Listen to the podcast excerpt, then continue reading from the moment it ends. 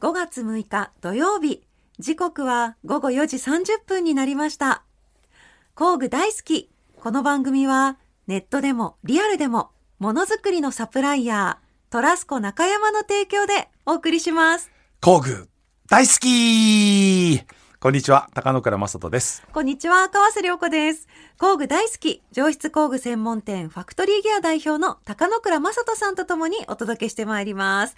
高野倉さん、はいよろしくお願いいたします。よろしくお願いいたします。大型連休終わりに近づいてますね。ね、もうね、楽しいゴールデンウィークもおしまいですよ、皆さん。ねえ、はい。6日もう夕方ですし、はい。明日で終わりかっていう方もいると思いますが、はい。ちょっとね、楽しいイベントのお知らせがありますね。締めくくりといたしましてですね、ゴールデンウィーク。はい。TBS ラジオでは今日と明日5月7日ですね、東京豊洲にてゴールデンウィークフェスティバル2023というイベントを実施しているんですけれども、なんとファクトリーギアがブースを出しております。ごい。はい TBS ラジオのイベントに。は、はいブース出してますよ。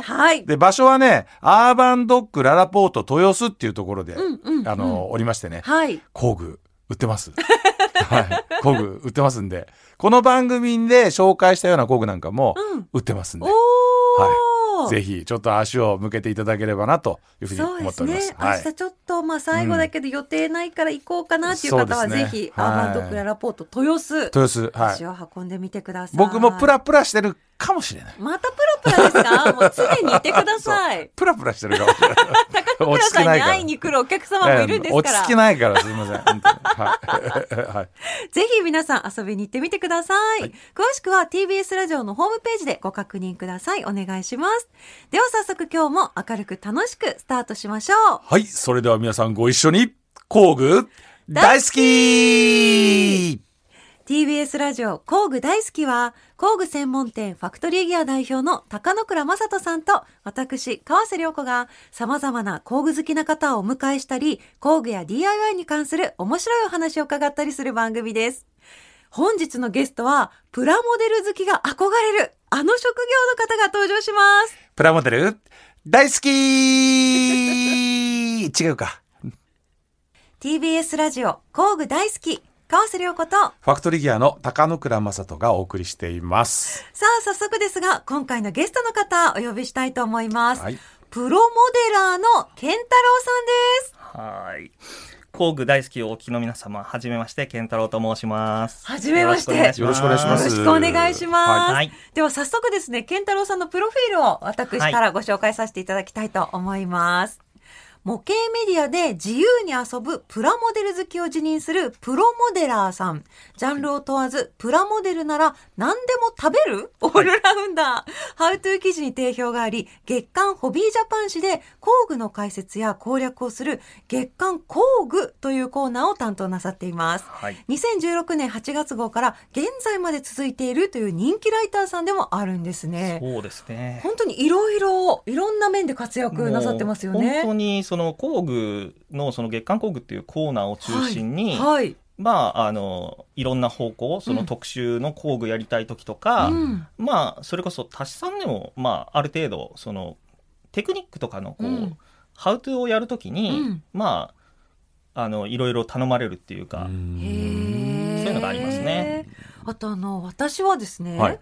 プロモデラーというものをずっとさっきからそれ言ってるよね。プ ロモデラーな。初めて聞いたんです。はい。どういったご職業なんですか？まあ基本的には、まあ、模型をこう作って、はいで、まあ、あの編集部に収めるっていうのが、まあ、一番なんて言うんでしょう限定的な形なんですけど。そうか、雑誌に載ってないったものは、こういったプロの方が作ってるんですね。ね。はい。編集者さんが作ってるわけじゃないんですね。それは結構あるはあるけど大変なことになるんで、そうなんだ。やっぱりあの編集さん本を作ってもらわないといけないので、なるほど、なるほど。えファッション誌がね、あの、スタイリストさんがちゃんとそうですね。洋服コーディネートしてるみたいな感じはい。あそういうことですよねですね。編集の人が出てないもんね、あの、確かに。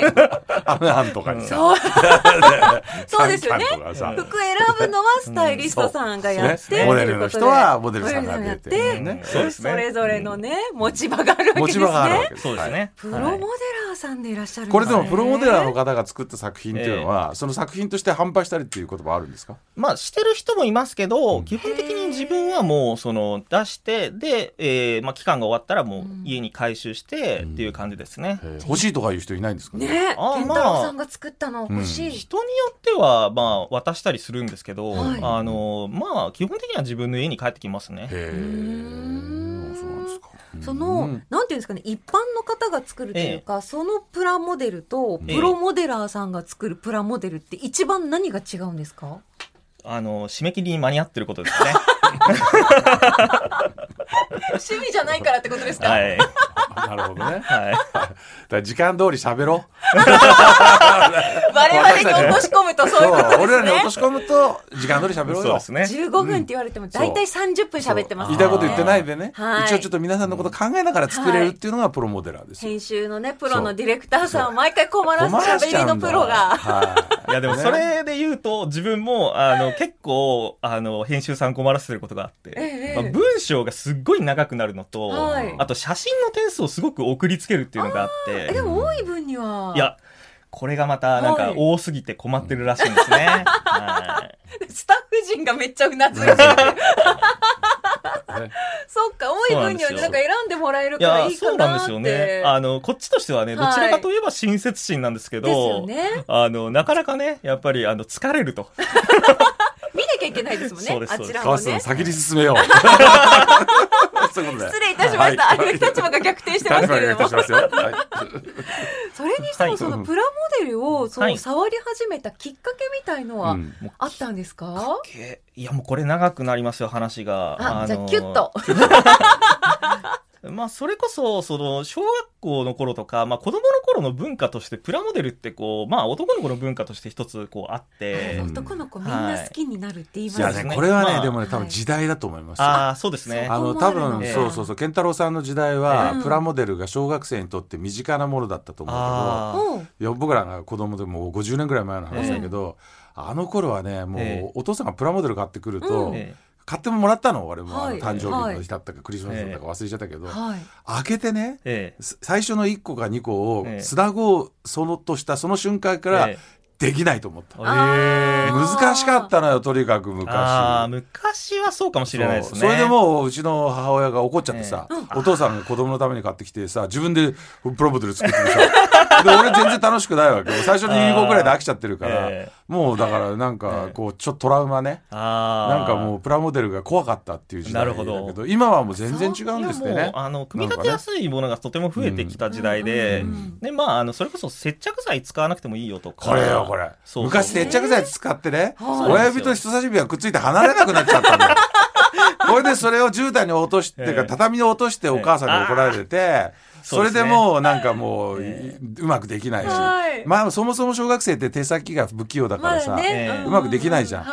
それのトラウマで僕はどうしてもねあのプラモデルの世界に入れなかったっていうのはあるんだけど、まあ工具屋さんをね秋葉原でやったので、ええ。そういうプロモのモデラーさんとかやる人たちが増えていろいろ情報が入るようになったけど、どうやら最近のは違うらしいと。そうですね、何が違うんですか？まあ、とにかくその色分けをしたり、あのこう接着剤不要にしたりして、はいまあ、簡単に作れるようにしたっていうのとまあ、あとあのお母さんに怒られる要因のもう一つである、はい。接着剤。いや接着剤も怒られるんですけど、うん塗料をこぼして怒られるっていうのがあるじゃないですか。あ塗料ねはいはいはい。もううちの床はもうなんかもう、うん塗料だらけで塗料だらけになっちゃったよ。そうどうしてくれるんだいみたいなのが、まあ、それを落とすケミカルって売ってんですけど、ああ、そうですね。今日その話じゃないね。えーいや、ちょっと気になりますね。はいはい落。とすの後ほど。あの、うなので、はい。そういうその、もう、組んだだけで、うん。まあ、み耳麗しい、あの、模型ができるようになっていますよっていうのが、うん。まあ、とにかく今増えてますね。プラモデル自体が進化してるってことまあ、ですか？そうですね。まあ、だから今だと、その、車でも、こはい。う、本当にもう組むだけで、はい。あの、ちゃんと色分けがされてて、はい。で、まあ、あある程度シールとかを貼る必要はあるんですけど、はい。まあ、それぐらいでもうすごく綺麗に見えるものが、まあ、できるんですよね。ああじゃあ全然違うんだ昔のあのもうほんと接着剤と塗料と、あと、はい。あのほら切り口ああのあのほらねこう ゲート切った時にそれがちょっとでも斜めになったりとか残ってる残ってたりするとそれを接着剤くっつける時に、ええ。合わなくってそれをまた切って切ってやってるうちに、和訳者になってもう。和訳者になってうん手がこうやってこうやってこうね、くっつ狐さん状態で両手が、両手が狐さんなんですよ。もうそうすると、やばーってなって、え親父が仕方ねえなって言って作るっていうえ、え。地獄絵図でしたよ、まあ昔のプラモデルあれですね。あの、お父さんの方がむ夢中になるっていうのはありますね。ね今はそれがない子って、あじゃあだから、ええ。つまり本当にそのこう入り口のね、ええ。がこういち低くなってそうですね。まあ子供からできると。もう入りやすくもなってるし、その、いろいろできるようにはなってますね。んもうそれこそ、あの、どのジャンル見ても、そういうその、必ずその色分けされてて、組みやすくてっていうものが、まあまず最初にこう、与えられるようになりましたよね。ちょっと無理かなみたいなジャンルとかもあるんですけど。だってガンダムとかってめっちゃ難しいイメージあるんですけど、あーでも今は簡単ですよ。本当に。本当？えーあの やってみようかな。やってみようかな。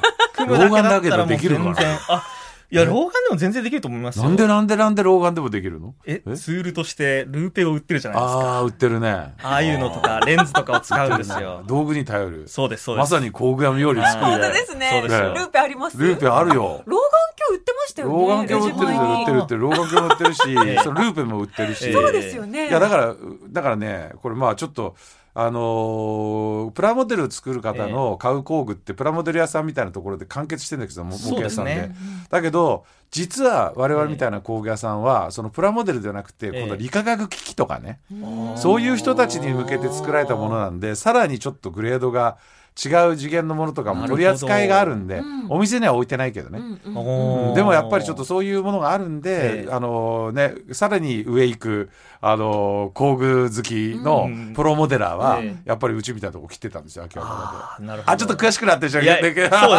あの、秋葉原の店行ってない俺って顔した、今。いや、あの、あれなんですよ。基本的に、あの、みんなが手に入る工具っていうのを、こう、はい使わなきゃいけないっていう、まあ自分の中の縛りなんですけど、なるほど。なるべあく平易なもので、ーなるほど。あの、特殊な工具をあまり使わないようにして、なるほどねうしても使わなきゃいけない時だけは、まあこれを使いましょうっていうご案内をするんだけれども、うんうんうんうんまあ基本的にはもう本当にみんな、あの、模型店とか模型売り場で買えるものをなるほどね。中心にして、こうんう、生地組み立ったりっていうのは、まああるので。だ、からうちに来る人たちは、その、それをこう見たものじゃないことをやりたい。そうですね。ちょっとほら、ね。こんなのあるぞっていう。俺はあれだぜみたいなそういう人たちのおじさんたちが集ってたということはい。そうですね。なのかへー。ななるほどね。だからエアブラシにしても、うんその、はいこういう工具にしても、うん。ちょっと高くて性能がいいっていうよりは、うん。もっと広く買えるものとかで構成してるので、うん。まあ、そこがまあ良くもあり悪くもありというところですね。なるほどね。だからやっぱりそういうご職業だから、ええやっぱりこう広く、その、あの、広い層の皆さんにうん。分かりやすくうん。プラモデルの作りことを楽しんでいただくっていう、そうそういう、まあ、お立場と。そうなので、あうの、んちょっとだけそういう嫉妬はありますね。あの、もう自由に、あ、いいなっていう、お高い工具で、うんもう自分だけが買えるような工具でバンバン作るみたいなのって、はいなんかね、でも僕思うのはね、高い、安いってことではなくてね、多分、その、プラモデル業界にない工具を見つけ出して、それがどう使えるかっていうのを、発見する面白さを、あの人たちはハマってるんだと思うんですよ。これがプラモデルのここに使えるっていう。そうそうそう、これなら使えるぞとか、はいあの、要はそのもう、あの、模型屋さんでは売ってないニッパーをあえて使って、それで、えーやっぱりこっちの方がいいぜみたいな、こう発見をしていく面白さ。そうですね。多分そこにハマってる人たちいるんますねじゃないかな。だから工具って、今いるんですね。ねそうそう、だから工具ってね、ここでも前もよく話したんだけど、業界によって全然そのなんか違うんですよ。そうですよね。うん、だから DIY の業界とか、うん。あとはもうそれこそ建築の業界とか、電気の業界とか、ええ。まあ我々はどちらかというと車バイク自転車みたいなところの業界の工具、えでプラモデルの業界もう全部ちょっと違うわけ、えそうですね。一括りに工具っていうと。そうそうそうそう。だそれをででも違う業界から持ってきて自分のところに使うっていうのは、これ多分ねこのみんな工具好きな人たちの共通のワードとして、ああーやってみたいなっていう分野ではあると思うの。そうですね。へーまあ、ことあの模型の場合は小さいものを相手にしてるので、はい。あのどんどんちっちゃくなっていくんですよね。うん。だからそのこのエアブラシ、まあ、あのに空気を供給する機械も、うん。あのちっちゃい方になるんですよね。うん。あだからなるほどね。あの、はいはいい。わゆるコンプレッサーっていうのは、うん。まあ、あのご存知の方も多いと思うんですけど、みんなもっとでかくて、うん。すごいドルドルこう、うん。空気をガンガン送ってくれるものじゃないですか。もう吹いただけでこう、なんかもう、何でも吹き飛ばすみたいな、もうそうではなくてもうすごくちっちゃいものに対してこう塗料だけをこうほんのり乗せるっていうのができるものを求めてるので、まあ、今あのきょとんとしてる川瀬さんのためにちょっとエアブラシについてね、お話をしてはい、いつ聞いただくこうと思ってました。来週の方がいいのかなとか。まあ、健太郎さんがやっぱり思い入れあるっていう部分で言うと、やっぱり今ちょっと言われていたエアブラシっていう道具なんですよね。えで今エアブラシっていうのうん。はちょっとお話ありましたけど、うん。まあ、空気を使って塗料をこう吹き出して、うんうん。えー塗る道具なんですよ。そうですプラモデねルに色をつけるってことですか、そういうことですね。はいはい、はい。うんうんうんそれがやっぱり思い入れあるっていうか。ありますね。まあそれこそそのまああの自分のその経験の中でもあの一番なんというかあの世界が変わるっていう意味でうんあのここ一番こう自分が上手くなったっていう感じるとかそういうのがまあいい工具だと思ってるんですけど、ん。そういうのにもなってるし、うん。やっぱりプラモデルを自分のものにするっていう意味で、うん。その色をつけるって行為はすごくあの高いあのあれなんで、うん。あのそのためにエアブラシっていうのを買う意味はあると思っています。なるほどね。はいはいはいはい。いあのまあ川瀬さんは、うん。えーまあ、ネイルをね、うん。さされる時にね、うん。えーエアブラシでネイルしてもらったことあります、ないですないです。ないですよね、うん。あれ結構ね、まあ、ネイルの世界はええ。エアブラシでやるアートの人と、ですね。ちょっとあのもいろいろ盛ったりする人とあるじゃないですか、ええ。でエアブラシで爪を描くあのアーティストさんもいるんですよ。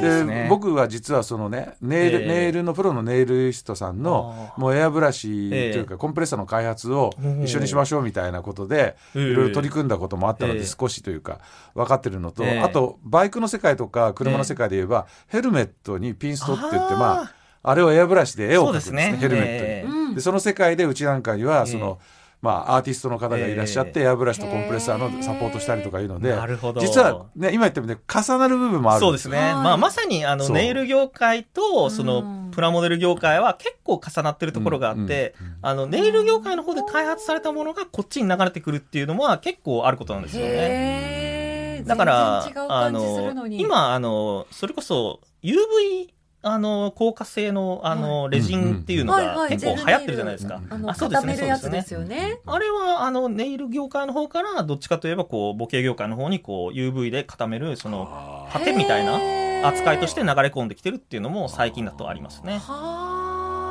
なるほど。えでそうするとそのまあ健太郎さんねそのええ。エアブラシ面白いっていうふうに思われたのは、たそのやっぱりこうパターンですか？そのこう吹くパターンをうまく自分が自在に操ってえそうですね。色をこうパターンってのがありましてね、ええエアブラシで吹くときにどんな線を描くかっていうので、うんブラシの先端がこう変えていくんですよ。うんうんで多分それこをなんかなんか駆使するのが好きとかうんそういう、そうですね。まあそういうのもあるし、うんまああとはあの自在にやっぱり色を自分で選んだ色を詰められるっていうのもいいところですね。色を作る方が面白い。そうですね。それもありますね。ほどね。だからやっぱりこうプラモを作るときにトータルコーディネートになるっていうのが、あの塗料なんで、うんうん。だからそれをこうどんどんこう変えていくと、うん。やっぱり自分だけのあの完成品ができるっていうことですね。だから色つけるんですね。でもそれ、でもあのそれ混ぜるときに、ええポタンと落としてお母さんに怒られるシーンはないんですか？いやもう怒られましたよ。さっきなんか落とさなくなったっていう話してたじゃないですか。あのもうあの敷物を敷くようになったってことですね。あ大人になったんだありまね。したね。ひと手間ね。敷物引くと、それは落としても大丈夫はい。と。へー。なので、その辺はもうしょうがないので、あの対応することになりますね。じゃあ色を作っていく。だからかなり、そうするとやっぱりその、まあ、決められた造形っていうのは決められてるけど、うんそこの色っていうのはうん。逆に言うと自分のオリジナルで色を付け替えていっていいってことなんですか？あの本当にそのまあもちろんその説明書に何色で塗ってくださいっていう指示はあるんですよ。うん。で何色で塗ってくださいって指示はあってでそれをこう一応指示には従っては見るものの、うん。なんかこうやっぱり自分がその見てきたものとちょっと違うなって思ったり、うん。あとは自分の印象としてはもっとこうだなと思ったらもう変えちゃえばいいっていうのがもう常にあるんで、だからそれでそのすごいあのこのグレーよりもっと青っぽいグレーがいいなとか言って、はい。せっかく塗ったものをもう一回塗り始めるみたいなことは結構やってます、ね、上塗りできるんですかあできますできます。上塗りできるの？え。へえ。なのであのこうどんどんこうなんて言うんでしょうねあの思った通りになるっていうのはまさに、うん。あのそうですね。えでもなんか絵絵の世界ですね。絵画とちょ結構近いっていうか、ね、やっぱ美的センスが、ねいやそうでもないんですよ。いいすか？あの自分はですね、まあこれプラモデルの本当にいいところだと思ってて、は美術の成績僕2だったんですよ。5段階評価で。もう下から2番目ですよね。はい。なんだけど、そのプラモデルってやっぱりある程度はその本物とか、そのリファレンス、あの参考にできるものがあるので、それをこう参考にして自分でやるっていうだけなんで、うん。あの美術が2でもあの全然その楽しめる。でなんなんならまあこうやってそのね、完成品を作って導入してっていうそのプロモデラー家業みたいなのもできるよっていうことですね。いやでもねプラモデルってね僕ええやっぱりいろんなこうお店に来られた方とか聞いてると、話伺ってるとね、えやっぱりそのプラモデルから入っええ。て実写が好きになるとかね。ああ、そっちもありますね。ね、でそれでメカニックになっちゃうとか、えあのいやいや本当バイクのデザイナーになっていくとか、ええ。車のデザインをするようになっていくとかっていう方たちもいるんで、ええ。今思ったけど実はプラモデルってのはね日本のものづくりをねあそこれからねあの、はい。盛り上げていくためにもは普及しなきゃいけないもんじゃないかいやなと。もう多分昔から多分ものづくりとプラモデルの関係って近いんですよ。うんうんうんうん。で、あの、これはまあ、あの、フォーミュラ1、F1 カーのデザイナーで、今もうトップを取っている、そのエイドリアン・ニューエイっていう人がいるんですけれども、その人はその自伝の中で、あの、タミヤのあのうんロータス49っていう F1 カーを買ってもらって、で、うん組んだと。うん。それがもうすごく面白くて、で、何よりその説明書にね、いろいろなパーツの名前が一緒に載ってると。うん。で、これがああ、ウィッシュボーンなのかとかうん、これがサスペンションなのかっていうのをこう勉強していったと。うん。で、その自伝に書いてあったのが、フランス語の授業よりも面白かったっていうふうに書ないるほてあるんですね。どね。あれでも本当にあの、ええ。車のプラモデルとかって、ええ。実写と同じ構造じゃないですか？足回りとか、はい。だからそれは本当に学べますよね。そうですよね。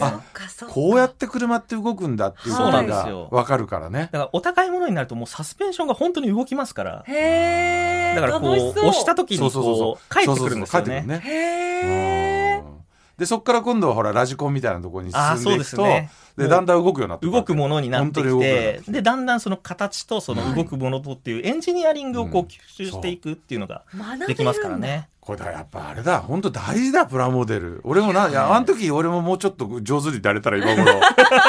ね工芸じゃなかったかもしれないよ。上手にできないから工芸が必要だと思って工芸になったかもしれないしね。でもまあ、それこそ本当に今は、工具の助けを借りて、はい。あの、模型をより良くするっていうのが、うん。あの、できる時代で、うん。まあ自分もその恩恵にすごく預かっていて、まあなので、あの、あれなんですよね、その、紹介の時に、あの、うん。預かった、あの、月刊工具っていうコーナーは、はい。まあまさにそういうコーナーになってるんですようね。ん。いやいやねえいやこれでもあれだね。ちょっと意外な展開になったね今日ね。ですね。でもいや本当だけど、ええ。そのまさにそのねあの作っていくプラモデル自体も変わってるけど、ええ。使う工具も変わっててね、そうですね。だからもう、あそれに合この40年50年の間にええ。ものすごい時代っていうか世の中が変わってきてて、ええ。だから50年前に挫折したねおっさんあたーいやもう全然、ちね俺も含めて、そうです。ねもう一回ちょっとねやったら変わるかもしれない。いや本当です。いい工具もあるし。そうそうそうそうそうそう。プラモデル自体が進化してる。また、あの、あるメーカーさんのその開発の方がすごいいいことをおっしゃってて、はい。あの我々はもちろん初心者の方を見る見てその作ってもらうっていうのを考えてるんですけど、うんその初心者っていうのは別に子供だけに限らないよねと。うんうんうん。そのもう50代とか60代の人がプラモデルをやった時にあのいいなと思ってもらえるものを作るっていうのも、その初心者に向けて製品を作るっていうことだよねって言っててあもうそれはもうまさにだなと思いました。タミヤさん行こう。タミヤさん行くまでの間に飲み屋がいっぱいあるんだよ、新橋。あそこで止まっちゃうんだよ、大体。ね。あっと行けないんだよ逆ですよまず新橋の、うんあの、タミヤに行ってから、行ってから模型買って、うん帰りに、その、飲み屋に入って、ん模型を開けるんですよ、そこで。だからね、そういうね、分別ある人はいいけど、俺は行く前から行っちゃうかなるほど。ら。はいだからたどり着かないよ、タミヤに。なるべく行ってください。すっと。さあでは今工具のお話が出たんですが、はい。工具事情ですね。そのプラモデルと工具、うん詳しく来週お聞きしましょうか。おちょっと始まんなかったよ、こういうのあのエアブラシまで行ったけどね。そうですね。ちょっとガイドラインではちょっと毎回のことですけど、はい来週はちょっとね来週は詳しく。ぐっとこうはい。について、そして高野倉さんからのおすすめも、ぜひ健太郎さんに。楽しみにしてこのコーナーのためにありますから、はい一週目は。一週目はい。ということで、一週目ゲストはですね、プロモデラーの健太郎さんでした。ありがとうございました。はい、ありがとうございました。来週もお願いします。はい、お願いします。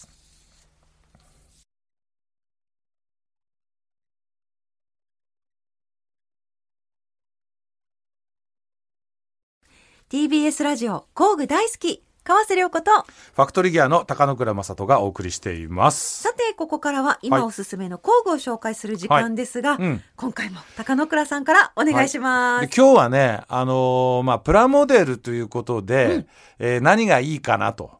っていうのでね、うん。で、プラモデルに使うものと思ったんですけど、うん。あんまり使わない。あんまり？プラモデルにはあんまり使わないんだけど、はい。だけどもうとにかくね、ものすごいヤスリなんですよ。ヤスヤスリリ。はい。ヤスリっていうのは、まあ、例えば鉄とかでバリが出たりとか、あと形状を少し変えたりなんかするときに、バリって何でしょうか？バリっていうのはこう切った時に出る、トゲトゲが出るでしょ？木とか出ますね。そうそうそう、バリバリバリってあれ出軍手に引っかかるんですよ。そうそうそう、あれがね、バリって言うんですよ。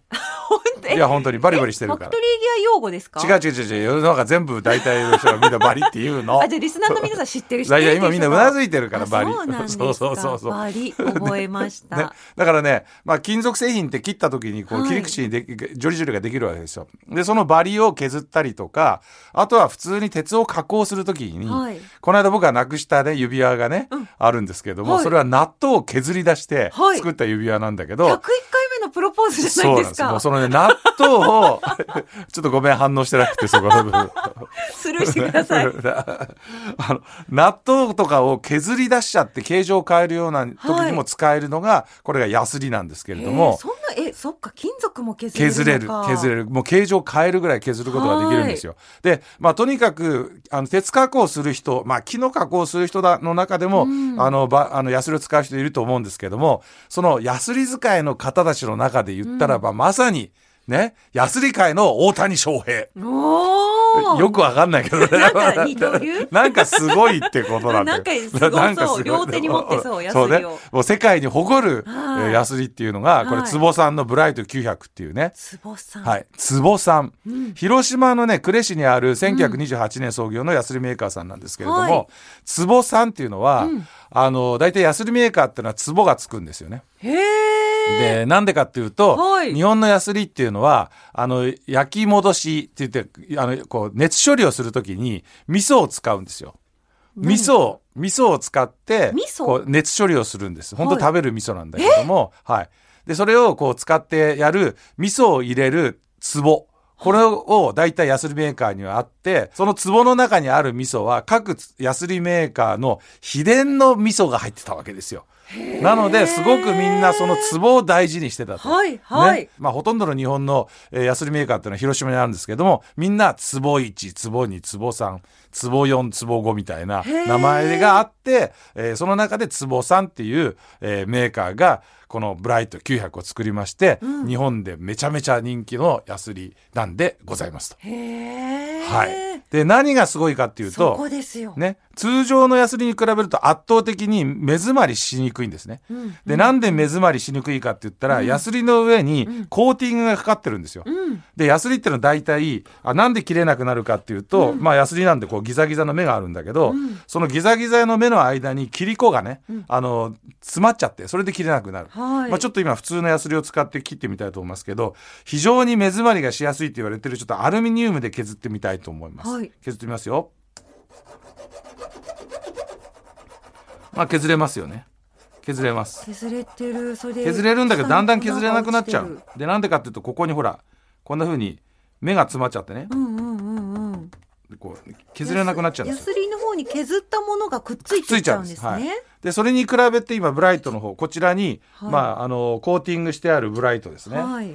これをちょっと削ってみたいと思いますけれども、削れてる削れてる。もうねもう全然明らかにその倍ぐらい切り子本当だ3倍ぐらいあるでしょ切り子がね。下に落ちるもう落ちてる切り子が3倍ぐらいになってる。でつまりほはいら全然ここにさっきヤスリについてた目詰まり何にもないじゃないですか。はい。で、これがやっぱり切れ味がいいっていうことにつながってる。まあ。圧倒的に、えー目詰まりしないので、うん。目詰まりをすることによって切れ味が落ちるっていうのがヤスリの問題なんだけどはい。その分がないっていうのがこのブライト900なんですね。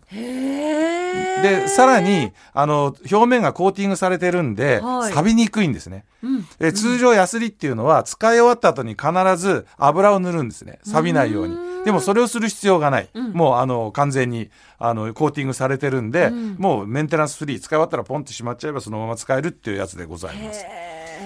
で他の普通のヤスリはだいたい相手の素材によって、まあ、鉄用とかアルミ用とかね、はい。あの分けて使うんだけれども、うんうん。まあこのブライト900ではその必要が全くないと。いうことでございます。まあ、めちゃめちゃ硬いそして、まあ、表面がコーティングされてるっていうのが、うんまあ、この坪さんのえーブライト900の最大の特徴というか他のヤスリと違うっていうので、もう一回使っちゃったらねその切れ味大体すぐ分かるので、もうずっとリピートで使われ続けてるっていうものでございます。はいヤスリも工具なのか。ヤスリも工具工具だよ。そうですよね。うんなんか紙ヤスリのイメージしかなかったんですけど、まあ金属削金属を削るのに、まあ、ギコギコギコギコやる、まあ、職人さんを支える本当に、まあ、工具っていうことになりますよね。うんうんうん。はいしかも形状もなんかかっこいいですね。スティック状で。はい、あのね、いろんな形があるんですよ。大体はい。5本組とか言って、え三角とか四角とか丸とか、い。半丸とか平っていうのがあって、うん。まあ、おのおのの形があるので、うん。その削りたい形状に合わせてヤスリは選ぶことができますと。うん。で、1本でも、あの、3本組とかで、あの5本組っていうのは、うん。実はその、組ヤスリっていうのはね、うん。ヤスリの大きさを表してて、あのーそのね、3本組の平とか言うんですよ。はあ。3本組の三角とかで、5本組の、えー半丸とかいう言い方をして分かりづらいんだけど、ね、5本組って5本組じゃないのかよって、い。や5本組の開くれよとか言われてね、はい。意味が分かんない、最初ね。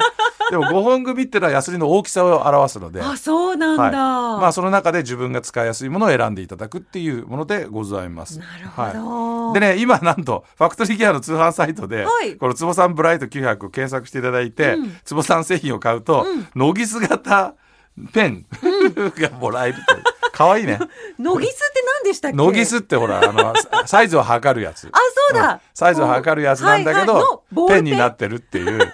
これはもうあの、結構ね、工具好き業界では話題のですね、あの、坪さんで安に買わないともらえないっていうんで、結構みんな欲しがる一品でございますので、いいですね。はい。5月末までぜひフはい。ァクトリーギアの通販サイトで、坪さんブライト900、検索していただきますとですね、えーいろいろと YouTube とかも出てきますんで、はい。えー今日のこのね、えー番組放送の後にも、今の切れ味チェックしていただければなというふうに思います。はい、ありがとうございました。次回の工具紹介も楽しみにしています。はい、ありがとうございました。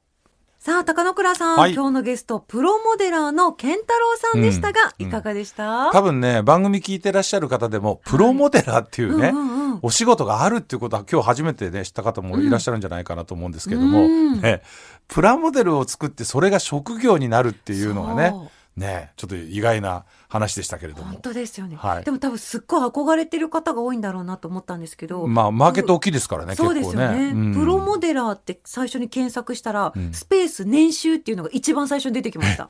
いい工具があればなれるから。そこですね。はい。ぜひ気になった方、そういった風に検索もしてみてください。練習です。はいそして来週もね、うん健太郎さんに工具のお話をはい深く聞いていきますので、はい楽しみにしてください、はい次回もどうぞよろしくお願いいたしよろます。しくお願いしま。す。工具大好き。ここまでのお相手は、川瀬良子と、ファクトリーギアの高野倉正人でした。また次回、工具が今よりももっと好きになっているあなたとお会いしましょう。さようなら工具大好き。この番組は、ネットでもリアルでも、ものづくりのサプライヤー、トラスコ中山の提供でお送りしました。